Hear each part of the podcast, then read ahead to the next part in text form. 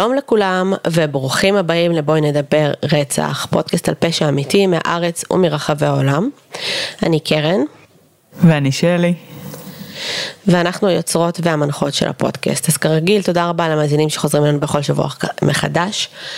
ברוכים הבאים למאזינים החדשים, הגעתם לפודקאסט באווירת סלון קיזואלית, כשבכל פרק מישהי מאיתנו מביאה איזשהו קייס שהיא רוצה לדבר עליו. זה בגדול מה שאנחנו עושות. היום יש לנו פרק מיוחד, היום אנחנו בחלק 2 של הפרק שיש לנו, אה, שהקלטנו בעצם אה, ביחד עם אה, דוקטור נורית בובליל, שהיא מנהלת אגף המעבדות במרכז הלאומי לרפואה משפטית, משרד הבריאות. היה לנו באמת את הזכות להגיע לשם, לקבל סיור, סיור מנורית, המון המון הסברים ומידע סופר מעניין. אם לא האזנתם לפרק הקודם, אנחנו ממליצות מאוד להאזין לו לפני שאתם ממשיכים הלאה בפרק הזה. וזהו, האזנה נעימה. אולי זה גם מעבר טוב הנושא הזה באמת לדבר קצת על אה, מאגר הנעדרים. כן. אה, כי זה באמת אה, מקום שבו זאת אומרת, התפקיד שלכם בלעזור אה, באמת אה, בחיבור של הנקודות האלה הוא ממש מהותי. נכון. אז אה, אולי תספרי לנו קצת על זה. הנושא הזה של, בוא נאמר, זיהוי של אלמונים בכלל, הוא, הוא באמת חסד עליון, כי אתה אומר, בן אדם בסוף יש את כבוד המת והוא צריך, צריך לזהות אותו.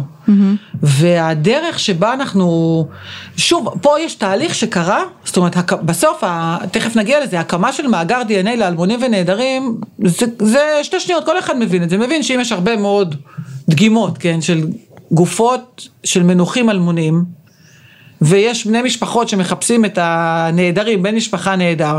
אז ברור שצריך לעשות הצלבה של כולם עם כולם, זאת מחשבה שהיא, אין בה מה, לא צריך להסביר אותה יותר מדי. אבל זה לא היה המצב, זאת אומרת, זה לא הייתה המציאות לפני, כשאנחנו התחלנו לחשוב על, ה, על ההכרח להקים את זה, המובן מאליו הזה היה מובן מאליו בתיאוריה, בפרקטיקה זה היה יותר mm-hmm. מורכב, כי, כי מה שקרה זה, ש... אני מדברת אני לוקחת אותנו אחורה לשנה, נגיד 2005, 2006, זה שנים שבהם היכולת להפיק DNA אה, מעצמות הייתה מאוד מוגבלת. זאת אומרת, יש אתגר גדול, ה-DNA, כשה-DNA, כשאדם מגיע למצב של שלד, של השתלדות, או שמצב ריקבון נגיד מאוד קשה, הנזק ב-DNA הוא חוטא, גם הוא ניזוק. ואז היכולת להפיק פרופיל גנטי שיאפשר לנו לקבל תוצאה ויאפשר להשתמש בה, זה לא מובן מאליו. זה בכלל לא מובן מאליו, זאת אומרת ב-2005, חלק גדול מהשלדים שהיינו בודקים היו מסתיימים בתוצאה שאין תוצאה. אין תוצאה, לא הצלחנו להפיק מספיק DNA, mm. לא התקבל פרופיל גנטי אינפורמטיבי, אין מה לעשות איתם. אז בשנים האלה של 2002, 2003, 2004, היו הרבה מקרים יחסית של, של מנוחים אלמונים שהגיעו למכון, לא היה איך לזהות אותם. נלקחה דגימה, גם חשוב פה להגיד משהו, המכון זה לא בית קברות, הם לא קבורים פה. זה לא בית עלמין, הגופות האלה נשלחות לקבורה במקום מסומן, לא קברי אחים, פעם אמרו לי לא, זה, כאילו, זה לא קברי אחים, זה גופות אלמוניות, גם היום יש כאלה שאנחנו לא מצליחים לזהות אותם למרות כל הטכנולוגיות, נשלחים לקבורה בבתי קברות יהודיים, יודעים איפה הם נמצאים, כדי שאם פעם הם יזוהו אפשר יהיה להעביר אותם לקבורה במקום אחר או בשם או... אז ב-2006, 2007 התחילה קצת תנועה גם של התפתחות טכנולוגית שאפשרה לנו לקבל יותר תוצאות ואז היה מקרה שהציף את הצורך הזה, אני זוכרת אז באתי למנהלת המעבדה אז, דוקטור מאיה פרוינד. אמרתי לה מאיה תראי מה, עשינו זיהוי של איזשהו שלד שנמצא במצפה רמון. עכשיו, איך זה איך היה עובד בהיעדר מאגר, מצאו, מצאו שלד במצפה רמון. המשטרה, כן, תחנות המשטרה באזור, או חוליית נעדרים, מנסה להציף שמות של אנשים שהם פחות או יותר מהאזור שהוכרזו כנעדרים. ואז מביאים את המשפחה ואתה בודק, עשינו בדיקה מול משפחה, אמרנו זה לא הוא, זה לא האבא של המשפחה הזאת. איך בעצם מול המשפחה אתם... אה, משפחה מגיעה לפה, או שהמשטרה לוקחת מהם דגימה. אה, עם דגימה. כן, okay. לא, ודאי, לוקחת דגימה ב-DNA, אנחנו עושים את הפרופיל מהשלד, עושים את הפרופיל של אה, בני המשפחה אז.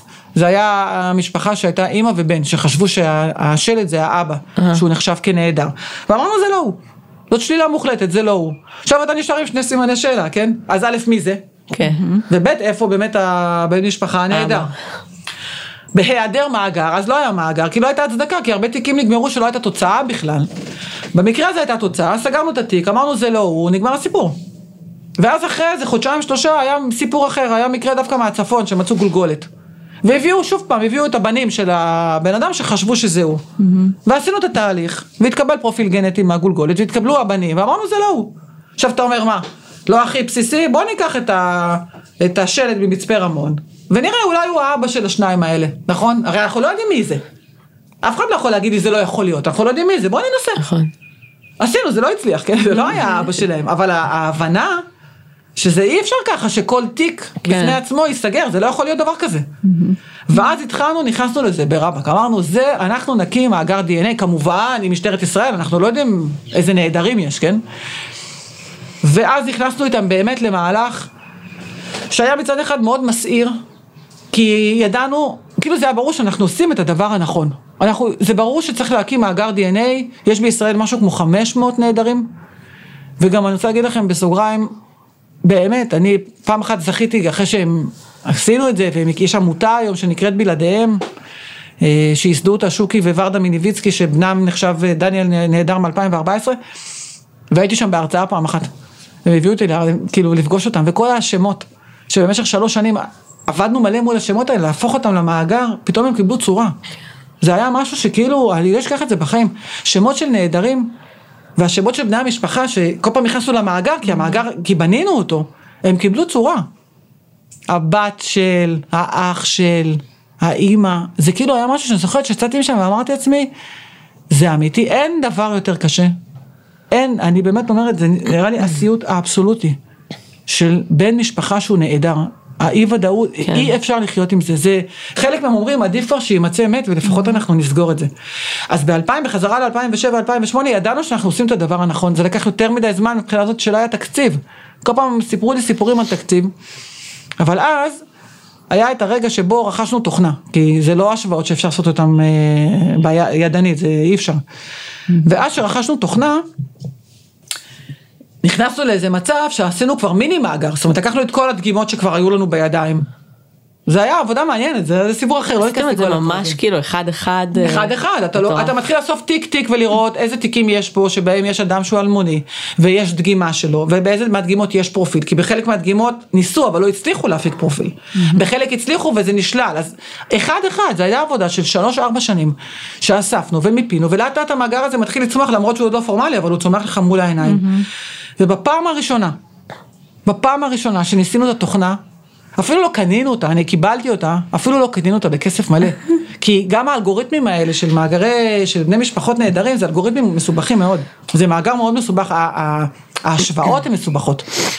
והייתה, וגם זה לא שיש לך over the counter, ת- תפנה איזה מאגר שאתה רוצה, איפה אתה רוצה לקנות תוכנה, זה לא Windows, כן, או אפל, כן. זה לא, זה לך תחפש עכשיו מי מייצר, כי אתה לא יכול, אמרנו לייצר לבד זה גדול עלינו, זה, זה אלגוריתמים מסובכים מדי, ומצאנו חברה שהיום היא חברה די מבוססת, קראו לה Gene Codes, והם נתנו לנו עותק. GeneMarker, סליחה. והם נתנו לנו עותק, הם אמרו לנו, אנחנו פיתחנו את המודל הזה, אתם תהיו ה beta site שלנו, אתם תבדקו לנו, נראה שזה עובד. והכנסנו מלא דגימות, חלק מהדגימות היו פיקטיביות, חלק אנחנו יצרנו, אני יצרתי אלמונים ויצרתי בני משפחה שיתאימו להם, וחלק הכנסנו דגימות אמיתיות ורצינו לראות אם הוא מצליח, המאגר, אם הוא מצליח לתפקד, אם הוא מצליח למצוא את ה... אני יצרתי כאילו משפחות וירטואליות, ורציתי לראות אם הוא מצליח, לי- הוא מצליח לחבר לראות אותם, שיש ביניהם קשר. לראות שהוא מוצא אותם. ובפעם הראשונה שעשינו חיפוש על תיק אמיתי, יצא זיהוי. בפעם הראשונה. אחרי שכאילו ראינו שהתוכנה עובדת ואנחנו משתלטים, בפעם הראשונה. אחרי שהכנסנו פנימה אמרנו טוב בוא נכניס עכשיו את הדגימות האמיתיות שיש לנו. בפעם הראשונה.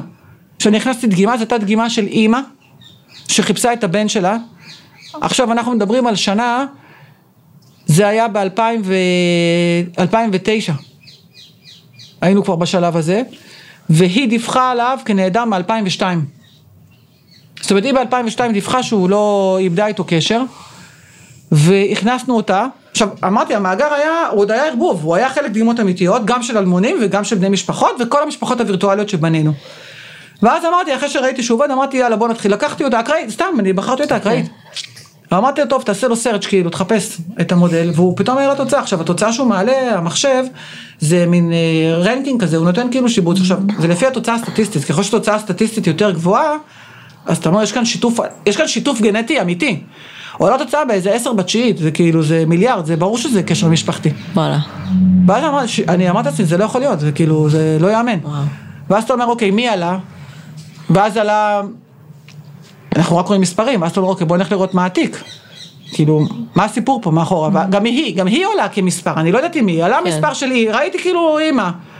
אמרתי, לא יודעת מי מחפשת, עלה המצ'ינג הזה, יש לך שני מספרים, ואז אתה מתחיל להסתכל, ואז אתה רואה, האלמוני הזה, שהמאגר בחר אותו, זה בחור, שמצאו אותו בתל אביב, ב-2002, שרוף בחד, בחדר מדרגות, עם אחוז אלכוהול מאוד גבוה בדם, עם, אה, אה, עם אי אפשר, לא, לא, לא היה לו מאפיינים של גובה וצבע שיער וצבע עיניים, בגלל שהוא היה חרוך, ו... ואתה הולך לראות ו- ומה היא מחפשת, כי אם נגיד היא מחפשת את אחותה, כן. אז אתה מבין שזה, שזה לא נכון, זה לא הוא. ואז ראינו שהיא מחפשת את הבן שלה, שהוא בערך בהערכת גיל כזאת, והיא דיווחה שהוא היה אלכוהוליסט, ואז אמרנו, ואז אתה מתחיל לאסוף את זה, יואו. והוא נעדר מ-2002, והוא גר שם באזור, ואז אתה אומר זהו, ואז אמרנו, טוב, חסר פה עוד, אנחנו בכל זאת, אתה רוצה עוד פרט אחד, כי כאילו אתה לא מאמין שזה אשכרה קרה, ואז אמרנו, טוב, בוא נסתכל, ישבנו עם הרופא המשפטי שעשה את הנתיחה ב-2002, וראינו שהוא, בדוח שלו הוא כתב שהיו לו, אה, שטרום ההיעדרות שלו, ככה אימא דיווחה במשטרה, סליחה, הדוח של הרופא המשפטי אמר שיש לו מעין גשרים ממתכת בשיניים, שהם ייחודיים, הוא גם כתב בצבע כאילו שהוא ייחודי, צבע זהב ייחודי או משהו כזה. ואז הולכים לדוח שהיא מילה, בתור אימא של נהדר, ורואים שהיא אמרה שהוא כמה שנים לפני. ההיעדרות, שאלו אותה על סימנים מיוחדים שיש לו. והיא אמרה, הוא עבר תאונת דרכים ועשו לו שיקום של הלסת, ויש שם קשרים בצבע כאילו ייחודי. זה מטורף. זה מטורף. זה מטורף. זה מטורף. ואז אמרנו, אתם תביאו לנו את הכסף, הדבר הזה יקרה, יקרה, זה לא יכול להיות שזה לא יקרה. ברור. וזה קרה. וב-2011 המאגר קם באופן פורמלי כבר, ויצאו מאז ועד היום משהו כמו כמעט 100 זיהויים כבר. וואו. כן. שזה באמת זיהויים שפשוט... זה לא זיהויים שלא לא היו, נשאר... אי אפשר היה אה, להגיע אליהם, אי אפשר היה להגיע אליהם, אי אפשר היה להגיע אליהם. שזה מטורף. זיהוי מחו"ל, היה מקרה שהגיע גם, אתה אומר לעצמך, איך זה מתגלגל, הגיע לפה, אה, הגיעו דגימות של זוג הורים מניו זילנד. עכשיו אתה מתחיל להסתכל, עכשיו זוג הורים זה הכי קל, כאילו זוג הורים שאתה מכניס למאגר, אם הבן שלהם שם אתה תמצא אותו. זה כן. נהיה מורכב שאתה מכניס נגיד רק ילד אחד או רק אח אחד, ואז הסטטיסטיקה היא מסובכת. זוג הורים, אם הוא בפנים, הוא בפנים. ושמנו, והכנסנו אותו, את הזוג הורים לחיפוש, וזה בשנייה אחת זה הציף אותם. בשנייה אחת. עכשיו זה כבר קרה, אני לא זוכרת, זה היה 2013, זה לפני שעזבתי, 2013, 2012, משהו כזה. והבן שלהם התאבד, הוא תלה את עצמו פה, ב-99. בשנת 99 הוא היה בישראל. עכשיו אתה מתחיל לאסוף את התמונות, אתה אומר, הוא היה ויקינג, הבחור הזה. הוא היה איזה 205, אה, 205, ג'ינג'י. זה היה משהו מטורף, אמרתי, זה כאילו משחקי הכס, אתה אומר, זה ככה. מה, לא, לא ידעו, לא זיהו אותו, אף אחד כן. לא זיהה אותו? איך הם לא זיהו, איך לא זיהו אותו קודם? איך כאילו לא הגיעו לזה קודם? זה, זה לא תגיד בן אדם, זה משהו, באמת, בחור. מצאו אותו מיד, לא מצאו אותו מצאו שנים אותו אחרי מיד, ש... לא, מצאו אותו מיד, הוא התאבד באכסניה. בתל אביב. מוזר באמת שלא זיהו אותו אז. ואז אתה מסתכל, אתה אומר איפה ההורים, כאילו איפה הדגימות של ההורים, למה, כאילו למה זה מגיע עכשיו, למה זה הגיע 2012, כן, איפה כן. כל השנים, ואז אתה מגלה שהם בעצם נתנו דגימה, לא פה, כן, לא בישראל, בניו זילנד, האינטרפול, ב-2005 הם נתנו דגימה, ב-2009 נתנו דגימה, אתה אומר למה זה מגיע לפה ב-2012, כאילו למה, אבל הוא חזר הביתה, הוא חזר הביתה, בסוף הוא חזר הביתה, והיו גם זיהויים שהם באמת, שאתה אומר לך, הזיהוי של מג'די חלבי, זה זה כאילו, אמרתי, הסתכלתי על המחשב, אמרתי לעצמי, אין מצב. טוב, ת- את חייבת לספר את הסיפור. אני אה, שהסתכלתי, אמרתי לעצמי, אין מצב. היה שש וחצי בערב.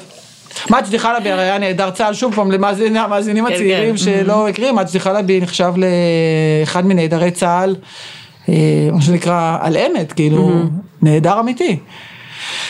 אני כבר לא זוכרת באיזה שנה הוא נהדר, אני חושבת ש... אוי, אני לא רוצה להגיד סתם שאני לא אטעה, אוקיי. אני לא זוכרת. וב-2013, משהו כזה, במשך השנים הביאו מדי פעם, כל פעם שהיו מוצאים איזה שם שלד או שרידי שלד מאזור הכרמל, אה, הצפון, הרבה פעמים הביאו לנו אה, דגימות של עצמות או חלקי שלד ואמרו אולי זה מג'די חלבי. עכשיו, אולי, אולי. אה, כן, 2005. כן, make sense, נכון, 2005, והנה ב-2012, נכון. כי בכל זאת המספרים פה הם חשובים. אה, הוא נעדר מ-2005, ובמשך השנים היו מקרים שהביאו לפה דגימות, ואמרו לנו זה, אולי זה מג'די חלבי, והיו את הדגימות של בני המשפחה שלו. ו... וכל פעם, כאילו, השווינו נקודתית, עד שהיה מאגר. כל השנים האלה, כל פעם השווינו נקודתית, כי לא היה מאגר. כן. זה היום נראה לנו נורא טבעי שיהיה מאגר, אבל זה לא. ואולי בעתיד יהיו מאגרים אחרים שהיום אנחנו, ולא נבין איך היום לא היה. זה צריך תמיד לזכור את ה... כאילו את הצמצום של הדבר הזה, זה לא חוכמה להיות מאוד חכמים בדיעבד. אז היו הרבה שנים שהביאו, וכל פעם השווינו אמרו להורים, ואמרנו לא, זה לא מתאים. שזה גם נקודה דרך אגב לעצור ולהגיד רוב ההשוואות ב-DNA שוללות את האנשים. Mm-hmm. זאת אומרת רוב ההשוואות ב-DNA אומרות זה לא הוא, זה לא הוא, זה לא זה, זה לא זה, זה לא זה, עד שפתאום בא משהו ויש התאמה, גם בפלילי, גם בזיהוי. ואז ב-2012 הביאו שוב פעם איזושהי אה, חלקי עצמות שמצאו.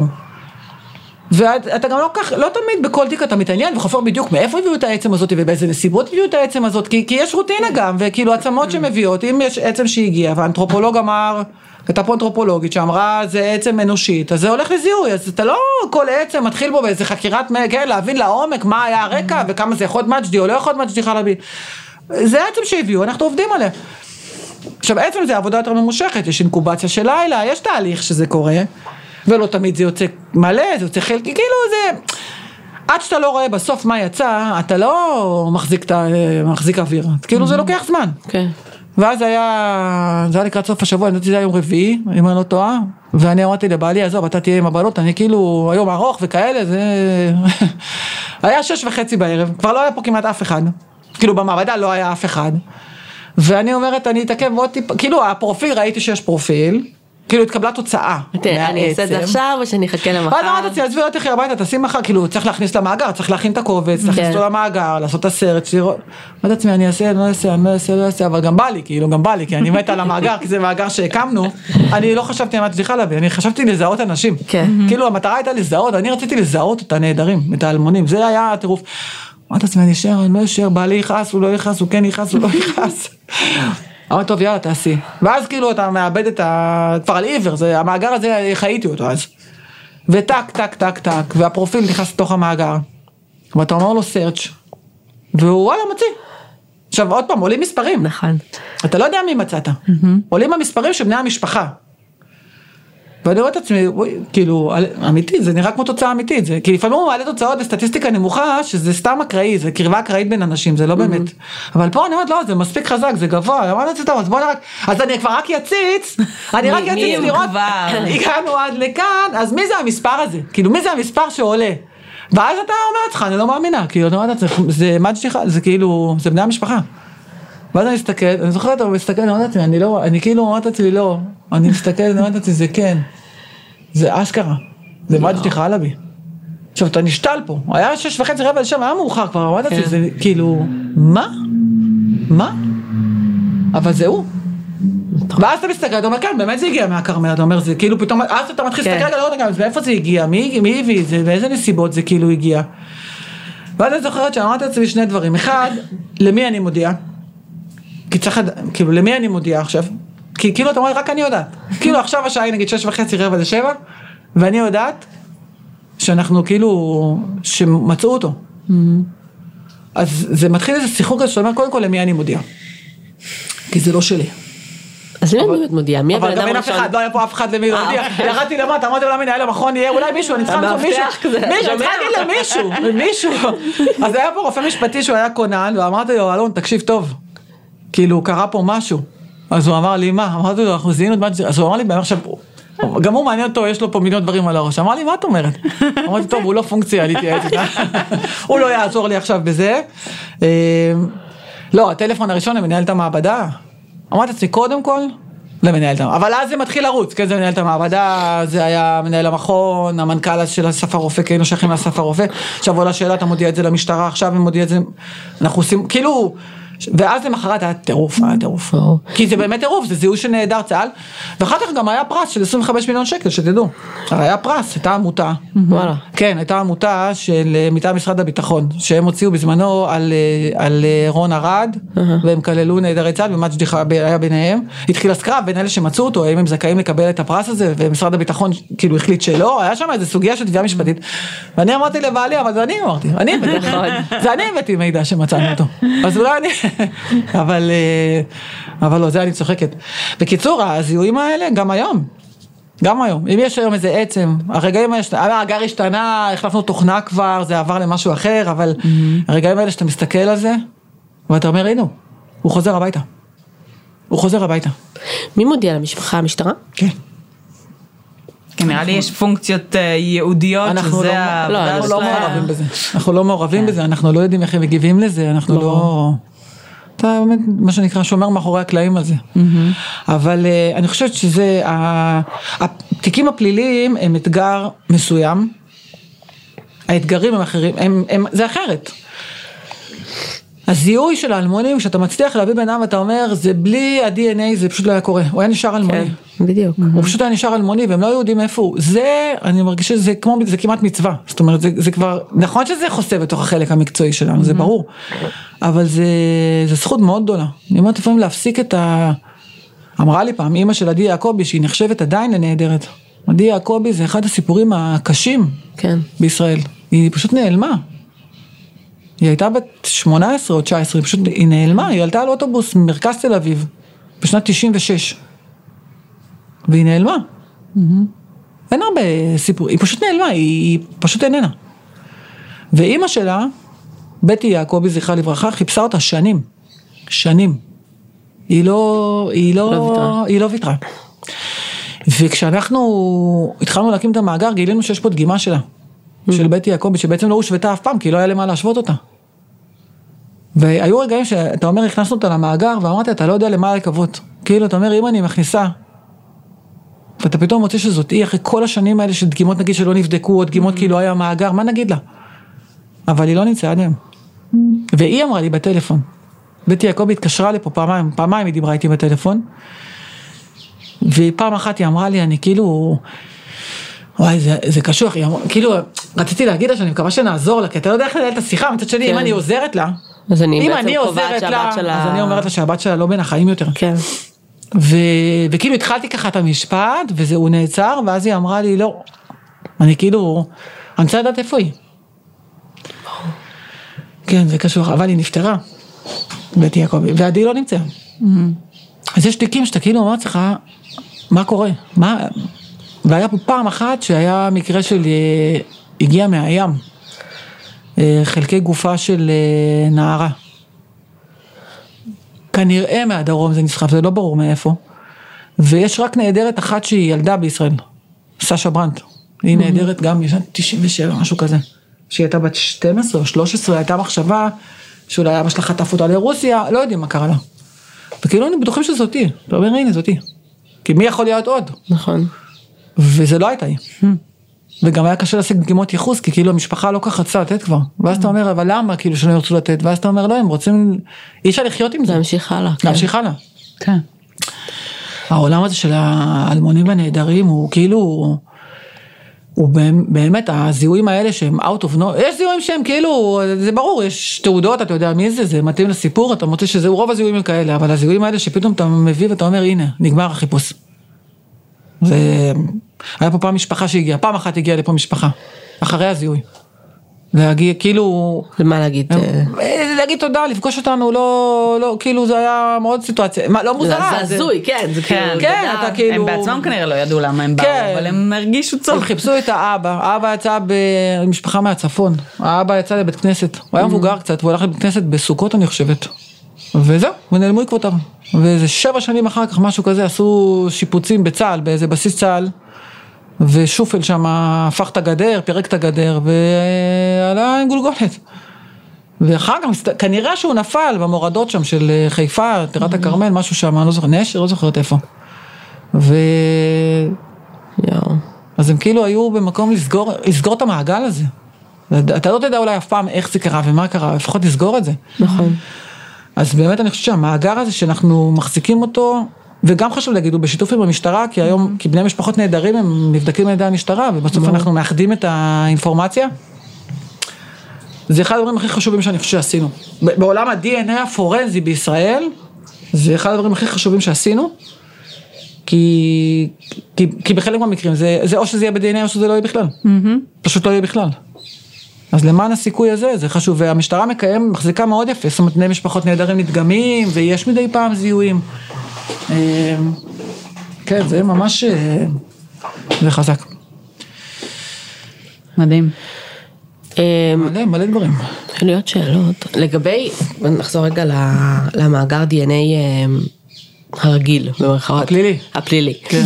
אמ, פחות או יותר, כמה היית אומרת שיש אה, פרופילים במאגר שכרגע לא קיימים במשטרה? כאילו שיש פרופיל אנחנו לא יודעים להגיד אה, כמה למי הוא תיקים. שבהם, כן. אה, יש הרבה תיקים כאלה. שיש לנו פרופיל, אבל שיש אין לנו... פרופיל, אבל אין לנו את הבן אדם. כן, והוא לא כאילו. מתאים לאף אחד. א', יש הרבה מאוד תיקים כאלה.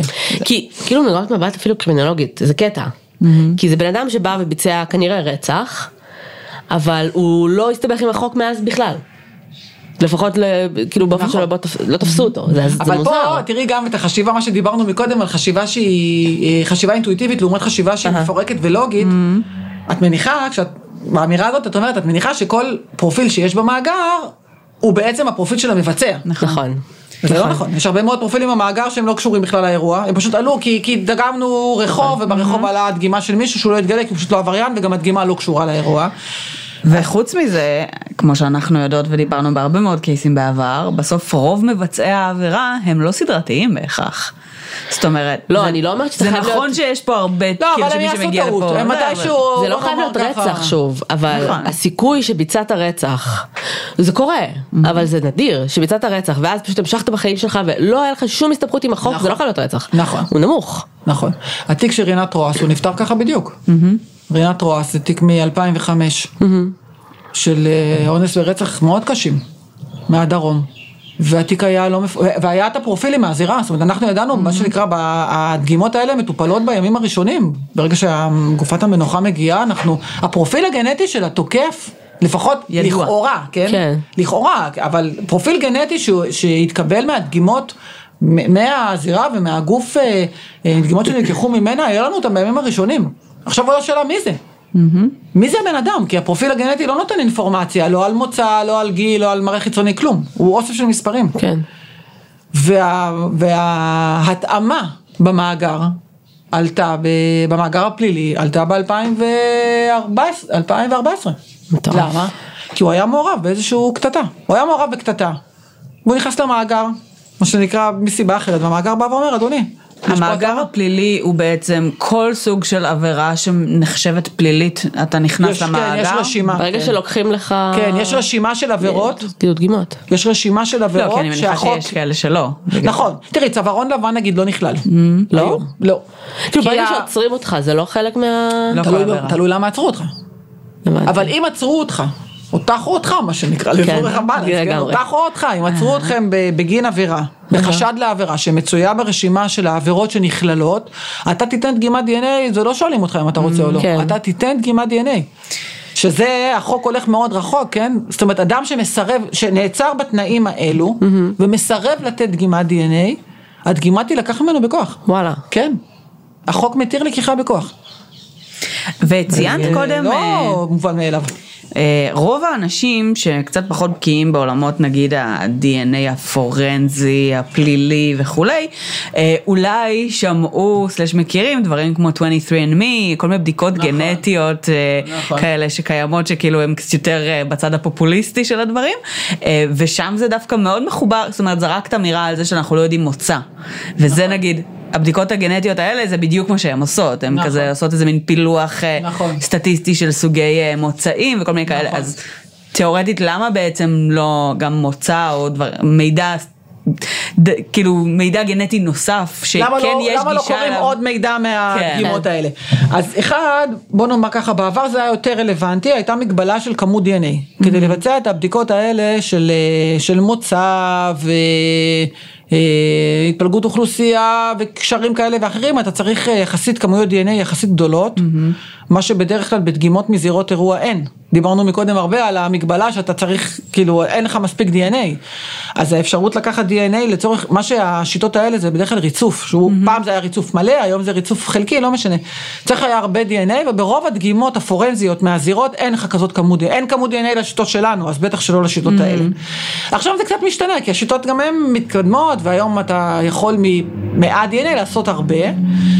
אז יש היבט גם מבחינה אה, חוקית, לדוגמה בישראל, השיטות הפורנזיות הן מאושרות דרך ועדה בכנסת, ועדת הטכנולוגיות, שמגדירה איזה שיטות מותר להשתמש. אז צריך לעבור איזשהו תיקון חקיקה כדי לאפשר לקבל את השיטות היותר מפותחות האלו. אה, ואולי זה יקרה, אולי נעשה את זה פעם. יש בסוף איזושהי הלימה בין באמת כמה זה פרקטי, כמה באמת צריך את זה. היה פה תיק ש, שקיבל אה, באמת תפנית דרמטית באמצעות אפיון של כרומוזום Y, שבעצם בא ואמר שהמוצא עלה לא, לא, לא מתוך שיטות מיוחדות, אלא בשיטות הרגילות, שבהן אנחנו מאפיינים את כרומוזום Y, כאילו המאגר בעצם הבינלאומי הצביע על מוצא, זה לא קורה הרבה, זה גם לא קרה מאז. כאילו זה דגימה של חשוד, זה תיק שהיה פתוח במשך 27 שנים. כן, אפרופו תיקים שלא מפוענחים, 27 כן. שנים. כל הזמן בדקנו אותו מחדש, כל כמה שנים הדגימות נלקחו לבדיקה בטכנולוגיות, כל הזמן, כל הזמן, כל הזמן. ב-2015 כשנכנסה האפשרות להשתמש באפיון רק של כרומוזום Y, כרומוזום Y יש רק לגברים, נשים אין כרומוזום Y, זאת שיטה שהיא מאוד יעילה במצבים שבהם יש הרבה דגימה של נקבה ומעט דגימה של זכר. מתי זה יקרה בפורנזי, מה שנקרא רגע של מחשבה, מתי יהיה את הקושי הזה להפריד, שיש לי המון DNA של נקבה ויש לי מעט DNA של זכר ובגלל זה הוא לא בא מספיק לידי ביטוי. בדרך כלל בדגימות של עבירות מין או של חשד שבהם יש, נלקחת דגימה מהגוף של הקורבן ואז אתה לוקח באופן טבעי הרבה דגימות של הסלף, של המרכיב העצמי. השיטה הזאת התפתחה כדי לתת מענה בדיוק למצבים האלה, שבהם אתה אומר, יש קצת חומוז, יש קצת מרכיב זכרי, אני לא יכול למצוא אותו כי הוא בעצם ממוסך על ידי המרכיב הנקבי, והדבר היחידי שיש לזכר ואין לנקבה, זה כרומוזום Y. זה הדבר היחידי שמבדיל ביניהם מבחינת המבנה של הכרומוזומים. Mm-hmm. אז פיתחו שיטה שהיא כאילו רואה רק את כרומוזום Y, זה כאילו אתה בתוך איזה מרק נורא נורא גדול, אבל הוא מזהה רק את הפרקטיקה, הוא רואה רק כרומוזום Y, זה לא משנה כמה נקבה יש. מצד שני, המידע שהוא מביא מוגבל, כי בכרומוזום Y יש מידע מוגבל. בקיצור, התיק הזה, של ורדית בקר קנות המנוחה, זה רצח, אונס ורצח מ-93, שנת 1993. ב-2015 הדגימות נכנסות לבדיקה בכרומוזום Y, כי השיטה הזאת בעצם מתפתחת. Mm-hmm. תראו כמה לאורך השיחה בינינו, איך הטכנולוגיות משפיעות על מה קורה בסוף. זה משהו שהוא מאוד הדוק בעולם הזה. Mm-hmm. וכרומוזום Y במקרה הזה של דגימות מצביע, יש מאגר בינלאומי שבעצם נותן איזושהי אינדיקציה על מוצא, למה? כי כרומוזום Y הוא קצת כמו שם משפחה, הוא עובר מאב לבן. Mm-hmm. אז כל הגברים נגיד, שמקפטריק אירלנדים, יש להם כרומוזום Y, הייתה עבודה פעם על הכהנים, כן, על מישהו כהן בישראל, איזה כרומוזום Y יש לכהנים ביחס לשאר ישראל. כרומוזום Y, שם משפחה ומוצא, זה דברים שמתלכדים. ו, ובבדיקה של הדגימה הספציפית הזאת, כרומוזום Y, אנחנו מכניסים אותו למאגר, והוא שולח תשובה שכמוה לא ראינו אף פעם. הוא כאילו המאגר בא ואומר, הבן אדם הזה שאתם מחפשים, זה רק מזרח רוסיה. זה רוסיה, לטביה, ליטא, בלרוס, זה שם. אין שום, הוא כאילו לא נותן אפשרות אחרת, שזה... זה, זה מדהים, זה מוריד לך מלא חשודים. ברור, זה, mm-hmm. זה משנה את כל קו החקירה של היחידה, כן. שבאה ואומרת, היה להם פול של חשודים, מכל, על סמך בסיסי מידע אחרים בתיק. כן. תזרקו את כל החשודים שהם לא ממוצע של אה, מזרח אסיה, ותתחילו, של מזרח אסיה, ותתחילו להתמקד. וזה הביא לפריצת דרך שלקחה עוד שלוש שנים, כן? לקח כן. זמן, כי הוא לא היה בארץ. והוא נכנס לארץ ב-2019 והוא נעצר. מטורף. זאת אומרת, עד 2019 כבר ידעו שזה הוא והמתינו לו? לא, היה רשימה של חשודים, הייתה רשימה של חשודים פוטנציאליים.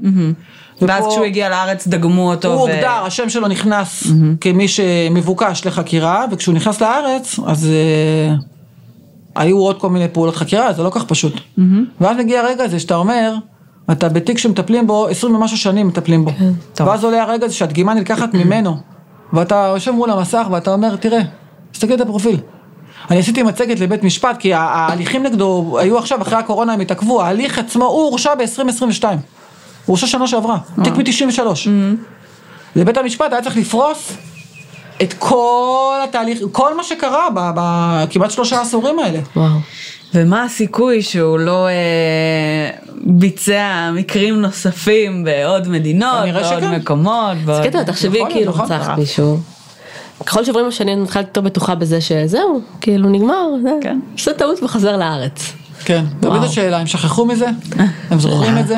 אני פשוט חושבת שאחרי כמה שנים אתה פשוט חושב שכאילו לא מצאו אותי, אז לא מצאו אותי. כן. לא, לא מצאו אותי, כן, אני אומרת, אבל זה באמת, אני כאילו מה שנקרא בהרהורים שהם לא קשורים לעולם המקצועי שלי. אתה אומר, בן אדם שעשה מעשה, הוא בשלב מסוים מתחיל, יש כל מיני מנגנונים הרי שהם. כן, מה להדחיק את זה? אתה מתחיל לספר לעצמך שזה לא קרה, אולי לא עשיתי, אולי שכח, לא יודעת, כאילו, איך כן. בן אדם חי עם הדבר הזה? קם בבוקר, הולך לישון, פעם היה לי שיחה עם איזה חוקר, חוקר ותיק כזה, מיומן, אמרתי לו, תגיד, אתה חושב שהאנשים האלה, הם כאילו, מתישהו בחייהם, יש חרטה, הם... אה, דיברנו על זה בהקשר של איזשהו תיק ספציפי, גם מאוד קשוח. וואלה, אני לא חושב. אני חושב שהם פשוט, הם לא... זה כאילו זה קרה בעבר, אז הם לא סופרים את זה. כן. אני לא יודעת, זה... אני חושבת שזה אינדיבידואלי, זה זה, לא... זה מאוד תלוי במבנה האישיותי, אה, כאילו, זה נראה לי אגב, יותר עבורכם, כמי שמתמחה בתחום של הקרימינולוגיה, מאשר בשבילי, כן. לגמרי.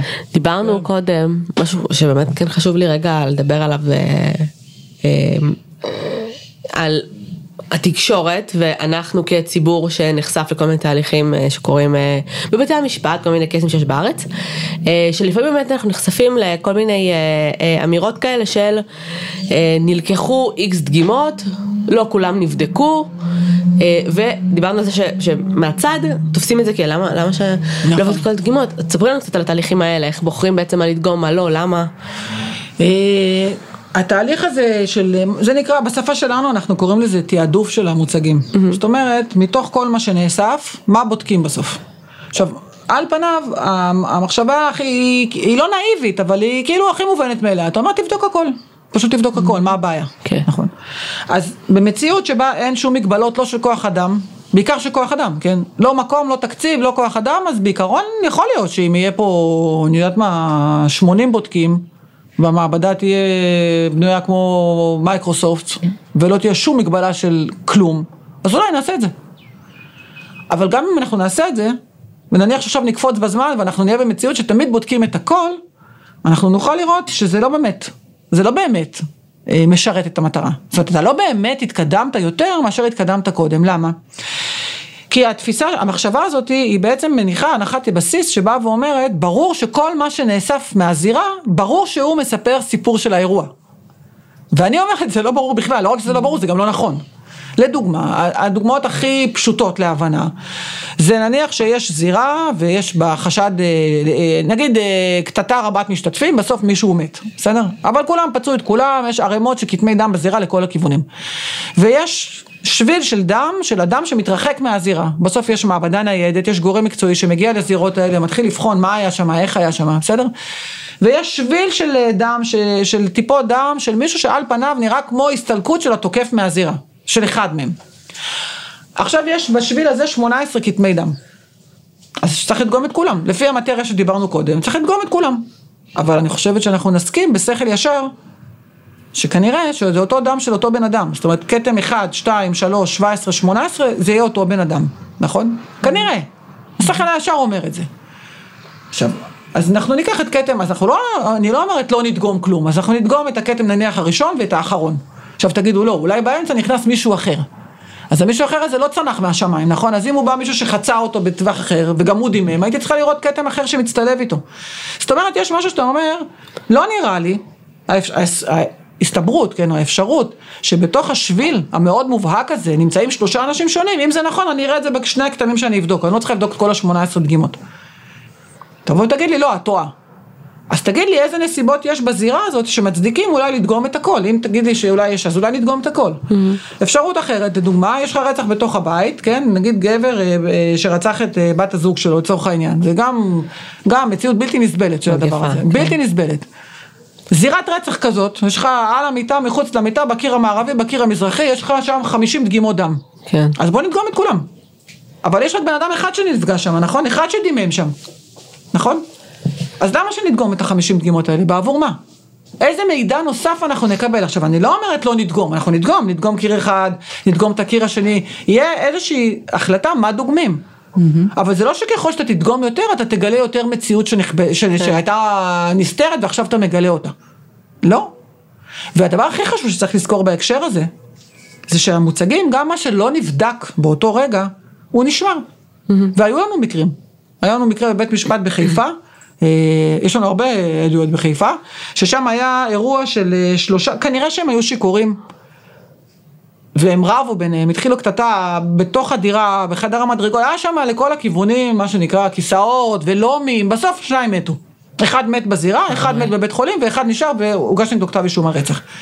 עכשיו, זאת זירה עם המון המון דגימות, אז דגמנו המון המון דגימות, בשלב מסוים אתה מתחיל להבין מי היה איפה, וזה נגמר. ואז כשהגענו למהלך העדות, והסנגור, שוב, הסנגור בא, זה פעם ראשונה שאני מדברת איתו בעצם, בא ואמר לי, את יודעת שכך וכך, כך וכך, אמרתי לו, אני באמת לא יודעת. זה פרטים, שאם בית משפט חושב שחשוב לדגום אותם, נדגום אותם עכשיו. הדגימות האלה נשארו, הם לא הושמדו. ובאמת בית משפט השתכנע שמבחינתו יש חשיבות לדיגום של דגימות נוספות, וזה מה שעשינו, זה בסדר. אי אפשר מנקודת המוצא, גם אין צורך. כן. כן, לדגום את אפילו- הכל. כן. השאלה היא מה כן לדגום, ופה יש אה, הרבה מאוד, יש דברים שתמיד ידגמו. בסדר, בגדי חשוד ידגמו, כלי נשק ודאי שידגם. אבל אה, הנה דוגמה גם שהיא קורית הרבה עכשיו, כל הירי מרחוק, כן, יורים בבן אדם. מישהו על אופנוע בא, יורה בבן אדם, ההוא מתמוטט ב- ב- ב- ברחוב, בבית קפה, בתוך הרכב שלו. אז מביאים לי דגימות מהרכב. אבל הבן אדם דימם בתוך הרכב. כן. מה יש לדגום את זה? איזה מידע זה מקדם את החקירה אם אנחנו נדגום כתמי דם שנמצאים בתוך הרכב שבו הבן אדם דימם? כן. נכון? אז אם אנחנו מסכימים שיש פה איזושהי לוגיקה שמשחקת תפקיד, אז הלוגיקה הזאת היא, היא הבסיס לתעדוף הזה, ובתעדוף נכון וטוב, שאתה מבין עם מה, איזה גורמים יש כאן בתוך הזירה הזאתי, אתה לא צריך לדגום את כל הזירות, אתה בהרבה פחות מזה מתחיל להבין מה הולך. התיקים שבהם אנחנו דוגמים המון המון דגימות, יש כאלה, מעט, זה תיקים שבהם התעדוף הראשוני לא משאיר אותך עם איזושהי אינפורמציה שאתה מתחיל להתקדם, והתעדוף השני גם לא, והשלישי גם לא. אז נמשיך לדגום. זה לא התעקשות עקרונית שאומרת אנחנו לא דוגמים וזהו, לא, זה תלוי מה קורה. ברוב התיקים אין צורך לדגום את הכל, כי פשוט זה לא מוסיף לך שום דבר. כן. יכול להיות גם יתרון בזה שלא דוגמים את הכל, כי דיברנו הרבה על כמה שהטכנולוגיה ממשיכה להתקדם, ויש, זאת אומרת, אם אנחנו מגיעים לאיזשהו, לאיזושהי תקרת זכוכית בתוצאות שלנו, נכון. שזה מה שהיכולת הטכנולוגית כרגע יכולה נכון. להוציא, אם נמשיך לדגום נבזבז את כל הדגימות, ואם נמתין ונשמור את זה לפעמים רגע, כן, נכון, יש דגימות שאנחנו מתחילים את התהליך של, של הפקת ה-DNA, כי אנחנו, הם בתעדוף גבוה, הן דגימות שהן חשובות, ואתה רואה לדוגמה שכמות ה-DNA היא מאוד גבולית. עכשיו, כמות ה-DNA שמגיעה, רק שוב לסבר אולי את האוזן, כשהתהליך של הפקת ה-DNA מסתיים, יש מבחנה, המפחות הקטנות האלה, כן, מה שנקרא מבחנת אפנדורף, שהיא מאוד קטנה, ובפנים יש 30 מיקרוליטר, כן, 30 מיקרוליטר זה בערך, זה, זה טיפת מים שמנמנה שטפטפה לתוך מבחנה, זה, זה מה יש. זה לא שיש פה דלי, שאתה אומר, אני עכשיו אקח כמה שאני רוצה, לא. כן. ולכן, אתה אומר, אם אני רואה שהכמות, נגיד DNA היא מאוד מאוד גבולית, אז צריך לחשוב, האם נכון כרגע לעשות את הבדיקה ולראות מה נקבל, כשההנחה היא שאנחנו גם אם נקבל משהו, זה יהיה תוצאה מאוד מאוד חלקית, כי כמות ה-DNA היא מאוד גבולית. או להגיד, יכול להיות שצריך לחכות, כי תכף מעבר לפינה כבר תכף קורה משהו. אה, יש לנו תיקים עכשיו שאנחנו מטפלים בהם, ש- שבעקבות התפתחות, כן, משמעותית, אתה פתאום אומר, איזה כיף שלא נגעו בדגימות האלה אז. איזה כיף, פתאום אתה מגלה שיש פה דגימות, שאז לא נבדקו, מהטעמים שנכון ל-2002 או 2004 או 2005 היה מוצדק לא לדגום אותם. כי היכולות הטכנולוגיות לא אפשרו לקבל תוצאות כמו שהיום ברור לנו, היום זה באהלן אהלן, כן, אתה יודע, מתחת הציפורניים, אם יש מישהו אחר אנחנו נמצא אותו. כן. ב-2005 זה לא היה המצב. אז איזה, מה שנקרא, היתרון שאז לא נגעו בזה, ועכשיו אנחנו באים עם הטכנולוגיה הזאת ורואים את זה עכשיו, אז בוודאי שכן. זה עולם, הוא מאוד מאוד, הוא מאוד ורסטילי, כי תלוי, תלוי מה יש, ומה מצאו, ומה בדקו, ומה הסיפור, וכמה זה נגיש היום. הוא מאוד דינמי, ובאמת בין התיקים יש הבדלים מאוד גדולים לפעמים, למרות שהסיפור כאילו הוא אותו סיפור. אז אה, מלא, מלא דברים. טוב, אמ, אני חושבת שהיה לנו מרתק, ואנחנו יכולות להמשיך לשבת ולדבר פה עוד הרבה, אבל אה, תבואו שוב, אנחנו פה. זה מה הבעיה? לגמרי, לגמרי אפשר אה, להמשיך אה, ולעשות פה כן, צריכים אה, להבין שהייתה לנו שיחה מקדימה בזום עוד, וכשבאנו לפה גם ישבנו שעה, כאילו... כן, אנחנו בהחלט יכולות להמשיך, אה, סופר מעניין לי. בכיף. אז אה, אז תשלחו קורות חיים אם אתם עושים עבודה. אז תשלחו ואם קורות יש לכם חיים. שאלות ספציפיות, תשלחו קורות חיים. ובאמת אני אומרת, אה, זה מקום מיוחד. המכון לרפואה משפטית. הוא גם חוסה הרבה פעמים מה שקורה, אנחנו מתעסקים בנושאים נורא רגישים. אגרות תחת צווי איסור פרסום. אין את האפשרות, אתה לא יכול בזמן אמת לבוא ולהגיד, חבר'ה, עשינו את זה. אז אתה, אתה יודע שעשית, ומי רגע, אוקיי, אני חייבת לעצור עם עוד שאלה אז. תשאלי. יש צו איסור פרסום על case מסוים, גילית משהו, את חוזרת הביתה, את אומרת, היה לי breakthrough, אני לא יכולה להגיד כלום. למי אני אומרת? לא יודעת, לבעלך? לבעלי? כן. מותר לך להגיד, היה breakthrough במשהו בלי לא, להגיד אני שום דבר? יכולה להגיד, תראי, לבעלי אני יכולה להגיד, אבל אין לו סבלנות לשמוע אותי. כבעל ממוצע, וכמו שאתם שומעים, אני מדברת, אני יודעת לדבר. אז הוא אומר לי, אם זה הכרחי, מה שהכרחי תגידי, מה שלא תצמצמי. ואני גם למדתי, מה שמסעיר אותנו הרבה פעמים זה פרטים שהוא, תראי להתחיל להסביר לבן אדם שהוא לא יודע, הוא לא מכיר את הסיפור, הוא לא מכיר את הרקע, הוא לא מכיר את ה... הוא לא מכיר את הפריצה. הוא לא חצי מומחה אבל בעצמו לא, עם לא כל הידע. מומחה. לא, לא, אני למדתי גם, אה, אנחנו, אבל יש לי פה, יש שותפים פה שאנחנו חופרים, מה שנקרא חופרים, כאילו, לפעמים אתה צריך לפרוק את זה בחפירות אינסופיות, יש פה כאלה שמסוגלים לספוג את זה.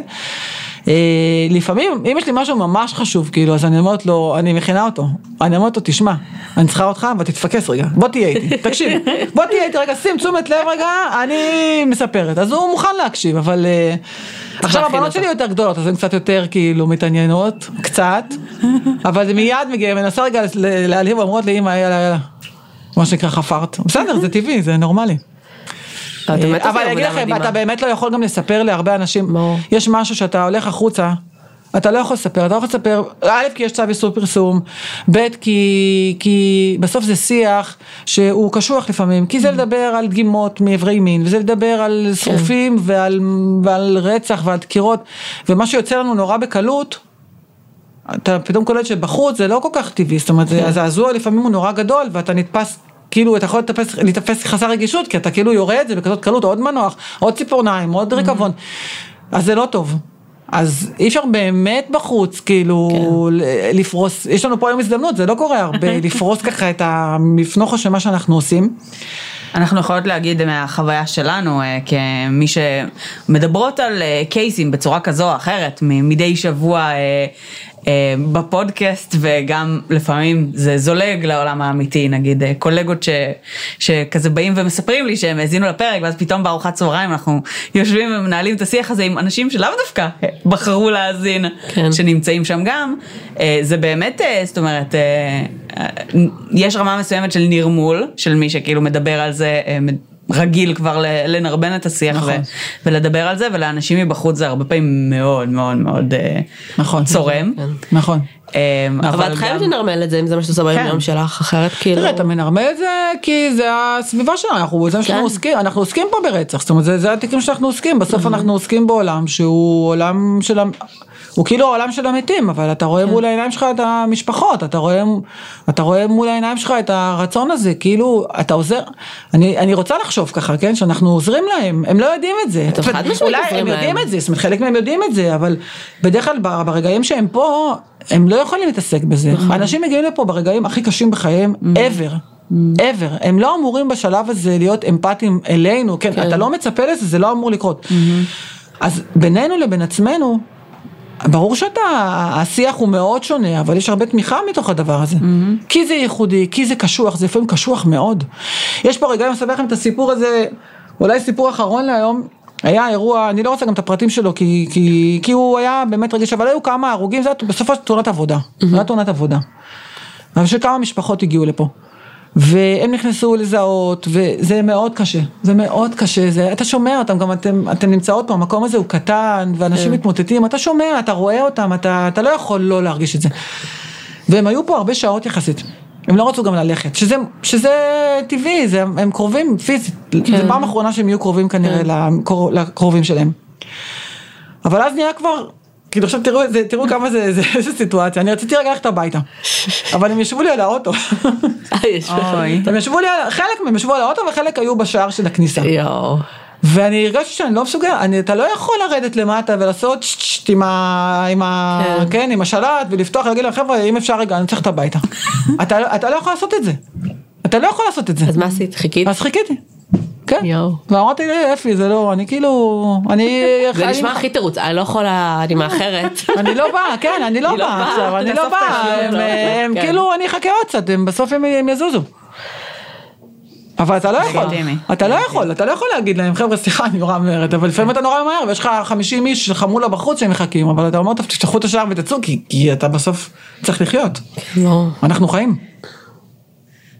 אה, לגמרי, ובסוף באמת, זאת אומרת, כל העשייה שלכם פה היא, היא מאוד, זאת אומרת, היא מאוד מדעית, והיא כן, מאוד מדויקת, מאוד. והיא מאוד uh, תהליכית, והיא במאה אחוז מכוונת, באמת בסופו של דבר, לעזור ולתרום, כאילו, נכון. לאותן משפחות, לאותן קורבנות, נכון. למערכת המשפט, או נכון. הזה, כדי שנוכל בעצם לסגור, נכון. אה, ולארוז את הדברים, ו, וזה כאילו מערכת תומכת מאוד מאוד חזקה, שכאילו, דיברת קודם כזה על תחושת המשמעות של העבודה פה, אז כאילו, אי אפשר לנתק את זה בסוף. מהאנשים שמגיעים וזה, כאילו, הכי מובן ולגיטימי בעיניי לשבת ולחכות, נכון. שיזוזו נכון. מהרכב, נכון. לא רואה שום נכון. פעילות אחרת שהייתי יכולה לעשות נכון, באותו נכון, רגע. כן, נכון. רק תקחי בחשבון שאירוע, לא כזה, אבל אירועים דומים קורים כל הזמן, ואז אתה אומר, טוב, מה? כמה, אני אחכה פה, אבל כן, אתה תחכה.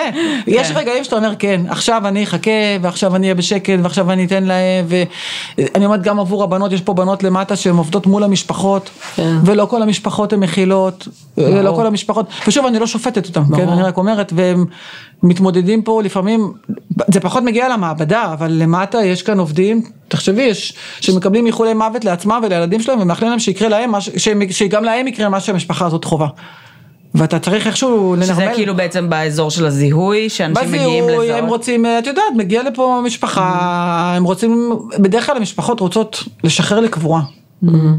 אבל זה, זה לא גופה שלנו, זה מנוח שהגיע דרך משטרת ישראל, יש תהליכים שצריכים להתבצע, התהליכים האלה לא תמיד קורים, לא בקצב, לא בזמן, לפעמים זה תלוי במסמכים, זה תלוי באישורים, זה תלוי בבתי חולים, זה תלוי בבתי משפט, ומי שסופג את זה, זה הבנות פה למטה. אז, אז, אבל יש משהו מאוד, מאוד חזק במכון לרפואה משפטית בעובדים, מאוד חזק. שאתה אומר, אתה עובד, תראה, גם התנאים פה, כן, אתה בסוף עובד מדינה, כאילו, אתה יכול למצוא מלא מלא דברים, מה לא טוב פה, מלא. אבל מה שמחבר אותך בסוף זה החיבור הזה שאתה אומר, אתה עושה בעבודה שהיא היא חשובה, והיא ייחודית. והיא, ובמעבדה מתלבש כל החלק הזה שאתה מממש, אני לפעמים אומרת לעצמי, אני לא מאמינה שזכיתי לזכות הזאת להשתמש בכל הכלים שלמדתי, השכלה ומדעי ומקצועית, ולהצליח לממש את המציאות הזאת ולהביא ב, בסוף, אתה נותן משהו שאחר לא יכול לקבל אותו אחרת. אתה תנסה לעשות הכי טוב שאתה יכול, והוא יזוהה והוא ילך לקבורה, והמשפחה תדע שאדם עומד לדין. מצד שני, יש פה נאשמים. זאת אומרת, זה לא הכל כזה happy end, ואתה אומר, אני רק בטוב. בסוף יש גם נאשמים, כן. שחוות דעת שאנחנו כתבנו, שלחו אותם למאסרי עולם. אז אתה רוצה לדעת, כאילו החשיבות הכי גדולה בעבודה הזאת זה לדעת שאנחנו עבדנו נכון.